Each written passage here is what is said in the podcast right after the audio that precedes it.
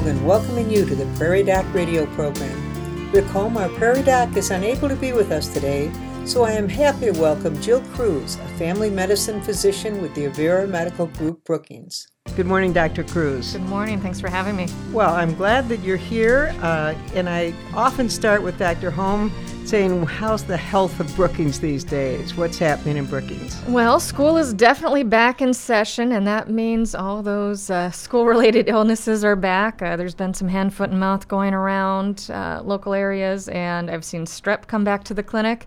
And a lot of allergy sufferers have been coming in saying that the last few weeks have really flared up uh, what's going on. So I don't know if corn's starting to tassel or stuff's Exactly going on, what dust is in the air, or what uh, is ragweed hitting hard. I don't know, but uh, my allergy sufferers are really uh, suffering. It's a tough go. Yeah. Most people with allergies, if they are aware that they have them, have found some comfort in uh, is it sprays for their nose, or what do you Yep, suggest? uh, a lot of nasal sprays will help. Uh, the steroid nasal sprays are now almost all over the counter, and that can be very helpful. Also, a neti pot, if you don't want anything with medication in it, that's just a, a nasal uh, saline uh, where you basically rinse out all that pollen and allergens from the nose, and that can really help. Um, will help with there's allergies. If you have a sinus infection, it kind of flushes out that mucus and has less uh, for the bacteria and viruses to really grow in. So the more you flush that junk out and, and clear out the nasal passages and sinus passages, the the better it is. So that's a great way with no medication, no side effects. Uh, Just water, just saline yep, it's a solution. saline going through- solution. Yep, Could you spell neti for people who aren't familiar with that? yep. N e t t i. Neti pot, P O T, neti pot. Mm-hmm. Yep. If you're not, if you don't understand what she means, you can go ask your pharmacist. They'll explain it to you and show you what a neti pot is. Yep. And if you're curious and want to go on the web, you can certainly see examples of neti pot. First time I saw my son-in-law was using it. I thought, what is he doing? and It looks like you're putting a little teapot to your nose. See, that's just what it looks like a teapot made just for your nose, pouring water through your nose, but it really, obviously, there's no medication, so Right. it's really safe. It's and it, very safe, very natural, very healthy. well, that's great. Well, we know what's going on in Brookings, and I do know what's going on in the country. This is Suicide Prevention Week, this whole week, and I know we wanted to address that this week, but I think before we do, we will take our first break and we'll also we'd be glad to answer answer any questions you might have. As I mentioned, Dr. Holm is uh, Dr. Holm. Dr. Holm's not here. Dr. Kruse is a family medicine physician, so she can certainly respond to any questions you might have for almost any age group. You see them all, don't you? I see them all from the day they're born to the day they die. Wow. So, any questions you have of medical nature, give us a call at 692 1430, and we will be back right after these words. Welcome back to Prairie Doc Radio. We're happy to have you here today. Dr. Holm is not able to join us. I'm Joan Hogan. With me in the studio today is Dr. Jill Kruse, a family medicine physician with the Avera Medical Group Brookings. And just before the break, I mentioned that this is not a happy topic, but one that certainly affects many people. Suicide Prevention Week is this week. Yes, so definitely uh, suicide prevention is something that we need to talk about, and there's such a stigma around mental health and suicide in particular that it's not a topic many people feel comfortable bringing up or, or talking about it, but it's actually the 10th leading cause of death overall, uh, with over about 45,000 deaths per year. And actually, it's the second leading cause of death for ages 10 to 34. So it, it is very common. Second leading cause of death for 10 to 34. That is scary. Mm-hmm. That is very scary. frightening. Are those statistics for this country? Yep, that's Yep. straight from the CDC Wow. and National Institute of Mental Health have been tracking these data. So, yeah, after accidental injuries, suicide is the next cause of death for children, Young children. for younger children and teens. Yeah.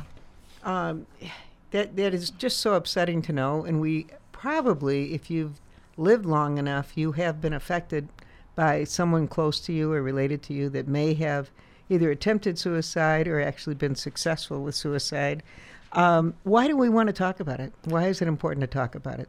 Well, the first way to prevent it is to actually talk about it, to ask someone if, if you're concerned about them. Um, you can't get someone help if they don't talk about it. And one of the causes of suicide, one of the risk factors is feeling isolation and feeling alone. So you know, just by asking someone, "Hey, I- I'm concerned about you. Hey, I'm worried. Are, are you okay?"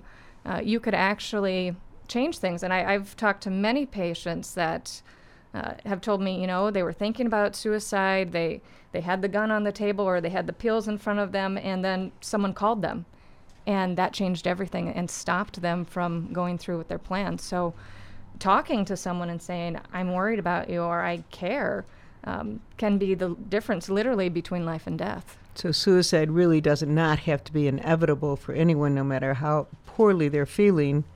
Something could prevent it. Something can prevent it, someone. or someone, more likely someone. What are some of the risk factors then for suicide? So there are risk factors. Um, any mental health disorder or depression can definitely have that. Um, alcohol and substance use can be a risk factor. Uh, physical injury, uh, if you've been in an accident or trauma, have a loss of function, um, any sudden changes in your life, uh, like job loss or um, t- financial things, uh, being imprisoned or being in jail is also a risk factor. Uh, family history. If there was a family member that had a history of depression, uh, drug addiction, or a family member that committed suicide, that puts you at higher risk. Uh, and definitely that lack of social support, isolation, l- and lack of access to health care. If you're not being treated for mental health or not talking to someone about it, that definitely puts you at much higher risk. There, there's many, many different factors that can contribute to this. Um, but those are kind of a lot of the main ones. But the main one is um, hopelessness and feeling that there's no way to get out of the, the pain you're in, either physical or emotional pain. Um, do they feel like there's literally no other way out? And that's that's what tends to lead to the well, is suicide my only option to end my pain? And that's where intervening or talking with others would make a huge difference. It would right? definitely. Um, if if you are aware of someone who might just be, not be happy, you can tell they're not doing well. Mm-hmm. What do you suggest? You can't say, "Are you thinking of committing suicide?" You Actually, you say- can. You can. You can. Oh you goodness. can say that. It, it's a common myth that say, "Oh my gosh, if you say, are you thinking about committing suicide?" You're going to plant this idea, and they'll Right. say, "Oh, I hadn't thought of that. That's a great idea. Let me go do that." No, they, they won't. Um, sometimes that will open up the conversation. And as a doctor, that was one of the hardest things for me to learn as a student to actually say, "Have you thought of suicide, and do you have a plan?" And uh, it's, Have you had to do that I've with some of your patients? many times, many Oh, times, and it is a very tough conversation, and um, can take a lot of courage and, and honesty for them to break down. And you'll be surprised how open and honest people will be and say, "You know what? I have, and thank you for asking." And and I don't know what else to do. I'm I'm so scared, and I'm so tired, and I'm so um, worried about what I can do. You know, how do I get help? I don't know where to turn. So ask, ask them. And then the next step is is keep them safe. Limit access to things that can cause harm. Uh, with men, we know that they tend to use firearms. So if there's a gun in the house, get it out or get the bullets out. You know, get get it locked away, get it somewhere safe that they don't have access to the means. Are there old medications that someone could overdose on? Again, get those out of the house, get them locked up, get them safe. Um, you know, know what their means are, and try to prevent them access to what they could use to hurt themselves. One other thing, if someone is actually listening today and has had these thoughts, um, and they may not have anyone to call out to, what do you suggest they do? Well, there is a national suicide hotline. Uh, its number is 1 800 273 8255. So 273 TALK. Ah. And that is open 24 hours a day, seven days a week. It's it's staffed by trained professionals who can get you in touch. And there's that's the national clearinghouse, and then they'll get you connected with someone local, and someone that can get you connected to help here in the area. And a lot of times, what they'll do is they'll talk with you and kind of talk through solutions and try to come up with a, a safety plan. What can we do to keep you safe now? And how can we get you the help you need And now. now. Right. Yep. Not right now is pretty important. If they've called that mm-hmm. National Suicide Prevention Yep. Line, they probably are considering it. Yeah. What if you're not considering suicide and you have a friend that you're concerned about? Would you be wasting the time of this helpline by calling them? No, I think they could definitely get you in touch with resources. Um, they have over 2 million calls a year, and only about a quarter of those are people who are actively suicidal and have a definitive plan that they're ready to carry out that day. So they're there for help, and they're used to getting people in touch with the resources they need and helping people anytime. So use the resource. That's what they're there for. Oh, this is very helpful information. And mm-hmm. again, the reason for having National Suicide Prevention Week is simply to pe- have more people aware of this major crisis, especially mm-hmm. the crisis hitting our youth. The second major cause of death for 10 to 30 year old. Mm-hmm. That's overwhelming. We're due to take our break. If you have any questions or comments, give us a call at 692 1430. Thank you.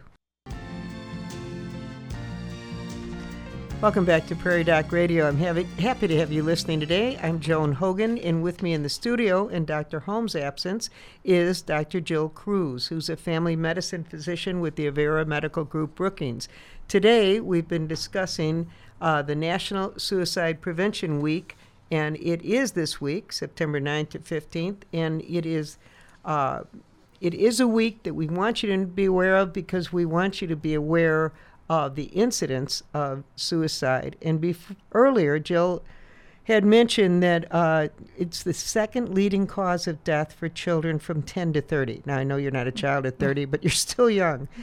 But what Jill mentioned during the break is who have the greatest incidence of suicide? What group? So the highest suicide rate is actually men 75 and older, where the highest rate of completions are women ages 45 to 65. So um, those women are more likely to complete suicide. So there's there's a difference between an attempt and a completion. So many people who attempt suicide don't actually complete the suicide and are, are found they're thank goodness. unsuccessful, thankfully, and are able to be you know treated. Um, but those, yeah, women 45 to 65 uh, have been successful. Has been successful. What do women usually? You said men will often men use often firearms. use firearms. Women often will use overdose or use medications or pills. Okay.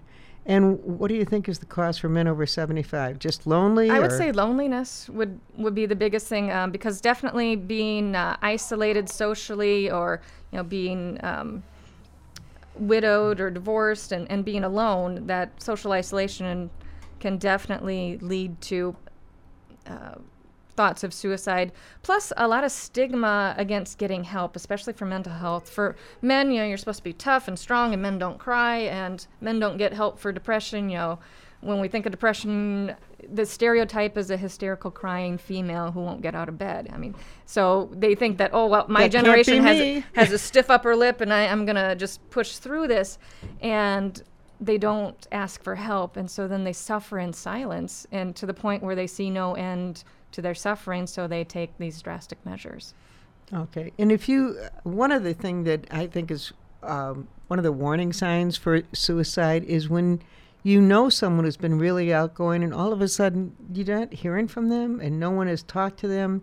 It, what What do you think? The withdrawal from people does that there- happen? Bef- how does that occur? It, can actually happen both ways. Um, I've seen it both ways. Uh, So you can have different mood changes where, yeah, they withdraw or they start giving away their things or start making up a, a will or, or um, start behaving differently. I've also seen people where all of a sudden they seem a lot happier because now they see an end to their suffering. Oh, So I've seen it go from, you know, extreme sadness. extreme sadness to being at peace and i've seen it from you know being okay to being extremely sad withdrawn and and pulling away from people so um, there's really such a range of, of what it can be that uh, it's hard to say that this one person uh, if you do the x y and z you know they're Yeah. going to commit suicide there there's a whole um, gamut of So many different warning ways signs. of doing so, it. but basically, have they changed their behavior? Are, are they sleeping more? Are they drinking more? Are they more angry? Are they acting out? Are they, you know, anxious? Are they driving fast or doing things reckless where, you know, they don't care if they get in a car accident? Um, do they talk about not wanting to be a burden to someone? Are they, you know, oh, I don't want to bother you and I don't want to um, be a burden on you financially or physically, or or talking about feeling trapped or saying, you know, I, I just don't know how long I can go through with this. That's those are all things to watch out for. Or saying I I have no reason to live, or I don't know why I'm, you know, here. You know, I, I wish I wouldn't wake up. That sort of thing. I never understood suicide. To me, it was always about the most selfish thing you could possibly do. And I had no sympathy for people who attempted suicide until a very close family member attempted. Fortunately, she was not successful. A year later, I said, What the heck were you? I was so mad and so mm-hmm. irritated that she would even consider it. And she said, I did it out of love. I thought everyone I knew would be better off without me. I didn't do it out of selfishness. When I look back at it now, I can see that, uh, of course, it was the wrong thing to do, and thank God I didn't succeed. But my thought was it was because I cared about people and I was dragging them down, and they'd all be better off without me. That was her thought. Yeah, and that's a very, very common uh, thought process that I've heard from suicide survivors. And the problem is, once you are a suicide survivor, there is such a stigma about it where people don't want to talk to you. They don't know what to say. They're worried. They're, you know, what are we going to do to set them off again? And and so again, it can be very isolating, and they can end up right back in that same boat. So another risk factor for suicide is a prior attempt because I hadn't thought of that. That could be very true. That they Yeah. just uh, they're they're right back at it because people don't want to ask them about it. Yep, and they don't know how to to How to deal with approach it. that and how to approach it. Yeah. Oh, it's it's a tough It, it's a very tough- situation, but it hits everyone in our lifetime, and we we don't really wish it wish it wouldn't, but it does. And uh, if anyone out there is listening, again, we can re- repeat that suicide prevention number. You have it, Yep, don't you? I have it. uh, 1 800 273 8255. Okay. Got that. We uh, we said we'd be glad to take calls, and we had one person who called in on a totally different topic, and uh, maybe something not quite as extreme as suicide prevention. But this person has an occasional rash on her arm, and she's wondering: Is it? Do I go to a doctor? I don't have it all the time. It comes, it goes. What do you think could be the cause, or is it worth going to a dermatologist to find out?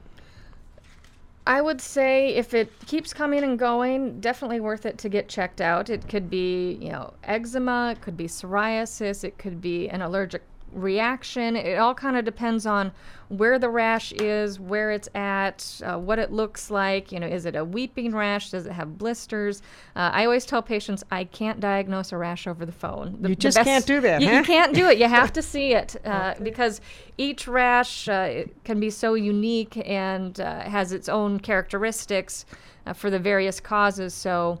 Uh, really, the best thing is to be seen, and to be seen when you have it. So, if you come in Oh. and say, "Oh, I had a rash," well, uh, I can't see I, I it. can't see it now. Uh, that that doesn't do me as much good. But if you come in when it's active, yes, definitely we can say, okay, this is what it looks like. Or if we say, you know what, I have absolutely no idea. Uh, a lot of times dermatologists will do a biopsy of it and then look at it under the microscope, do special staining, and then we can say, okay, this is This what is it is. We can give it a name.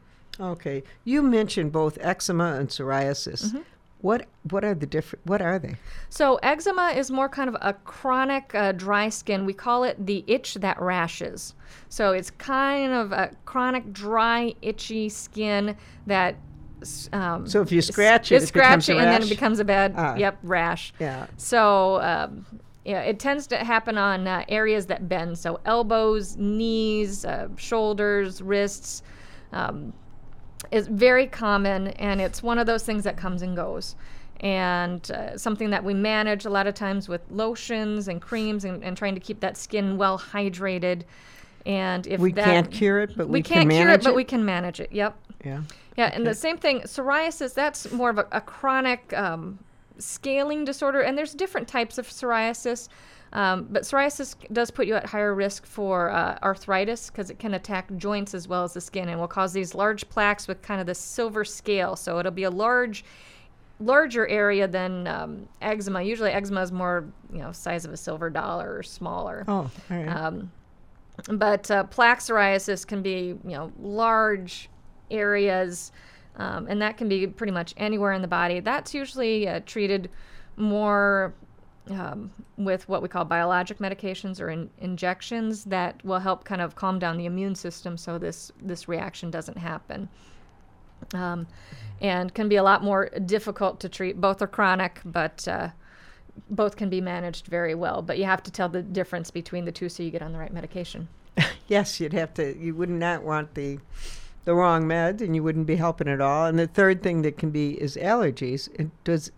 If you have an allergic reaction, is it then eczema or psoriasis or something totally different? No, so like what we call uh, allergic contact dermatitis is just when you react to whatever that substance is your body comes in contact to. So most common one would be like a nickel allergy, um, and with a contact dermatitis, you just get a reaction just where that um, allergen touched the skin. So if you're allergic to your leather watch band, you just get a rash right where your watch was touching it. Or if you're allergic to nickel, it's just where the the ring was or where the buttons on the pants touched. So with the contact dermatitis, you just get the reaction where you were touched by that substance. So poison ivy, poison oak, contact dermatitis, you just get the rash where the the um, leaves and the oil on the leaves touched your skin. It doesn't spread. What if you get an allergy from something you intake, food or drink? Um, usually, Would you get a reaction? Would you get it? Um, most of the time with food allergies, it's more uh, diarrhea, vomiting, so more internal. Um, sometimes you can get a little bit of swelling or uh, tingling around the lips, and that's a lot more serious with a food allergy.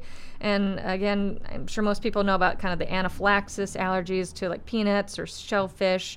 Um, those are true allergy emergencies where you'd need uh, what's called an EpiPen to help stop that reaction before the throat can close off and people can actually stop breathing with that. So that's a lot more serious than just, oh, I'm lactose intolerant and I get diarrhea if I eat too much ice cream. Right. So th- there's definitely a, a wide range of allergies and allergy reactions. So again, you know, talk with your doctor about that and um, definitely let them know if you have something where you're worried about it being that anaphylaxis type allergy to food. Um, again, the most common ones are the, the tree nuts, uh, the peanuts, and um, shellfish that can cause that anaphylactic type allergy. Bee Right. stings as well. Yeah, my um, youngest grandson lives in Boston area, and he had a strong peanut allergy. But the hospital there was doing some research and made a huge difference for him. He, uh, I don't know exactly what they did, but they he was under a, a study and. They introduced him to peanuts gradually and gradually and gradually, and he, after two years now, he has no allergy to peanuts. So Excellent. some research is being So done definitely, on it. yep, still uh, not in the mainstream uh, medicine yet. yet. So still in the research. So don't uh, Don't try it. if- Please don't try yeah, it, unless you're on supervision of a, a doctor. But yeah, he was he was fortunate and worked well because that him. is a very uh, Oh, easy thing so to run into. debilitating. It you know, is. you're so fearful of being near it. You know, Mhm. and it just. And I know his father always felt guilty because he loves peanut butter. He couldn't Oh. imagine living without peanut butter, and he would kiss his son when he was, you know, a, a Mhm. baby. And the kid was breaking out in Uh, his face just because his dad probably had some peanuts left Mhm. on his lips or something. Yeah. And it just it took them a while to figure it out, and they're so fortunate that this program in Massachusetts helped them. And Yeah. let's hope that program becomes mainstream Yes. so that it can help many others. Well, we're due to take a break. That's kind of a step away from suicide prevention, but uh, we do appreciate that call. We're going to take our final break and be back right after these words.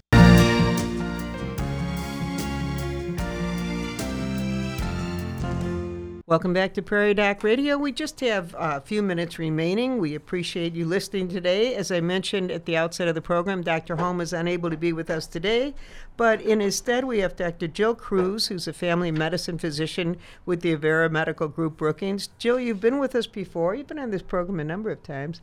Have you also been on Dr. Holm's? I don't. Ca- I know you have on his TV show. Yes, I I- don't catch it every week, but I often uh, can pick it up on the internet and, and catch the show that way. So, um, what about tomorrow night? Are you helping out tomorrow Uh, night? no, Dr. Uh, Ellsworth, I believe, is going to be hosting Okay. for Dr. Holm tomorrow night. And they're going to be covering Ask Anything. Ask anything. Which Those are the most fun shows. well, They keep us all on our toes. We Right. love them. well, good. Well, that's tomorrow. For those of you who may not be aware, Dr. Holm has a program called On Call with the Prairie Doc on Thursday nights on South Dakota Public Television. One of the reasons Dr. Holm isn't here today or tomorrow night is because he and his whole crew are out taping programs in the Black Hills, and they are. I think they're going to tape three or four programs to be used over the Christmas time or other times when they're needed. So uh, it's it's nice that uh, there's a, a group of physicians here in Brookings who help Dr. Holm out with both his radio and TV. And believe me, it, it is really appreciated by those of us working with Dr. Holm in either in either media because. Uh, it's kind of hard to do a show without a doctor. I don't know if you noticed, Bob. I don't have a lot of medical background, so I just ask the questions. Can't be there, but but so tomorrow night is Ask Anything, and if you want to ask them about suicide or Suicide Prevention Week, you can certainly give a call, and it'll be uh, Dr. Ellsworth who will be the host tomorrow night. We should go back. We just have a few minutes remaining to talk about suicide prevention and and what you think we can do to help prevent suicides. So the um, National Institute of Mental Health does have some really great uh, uh, websites, and uh, then the uh, National Suicide Prevention Hotline also has a, a great website. And the five steps that they recommend is first one: ask, ask people if if you have concerns about them. Are they worried about you know their mental health or depression? Are you worried about suicide? Uh, it's not going to plant the idea in their head, but it's definitely could open up a conversation that could save their life and make them not feel alone. So Ne- the first thing is is ask. ask the question. Yep, ask the question.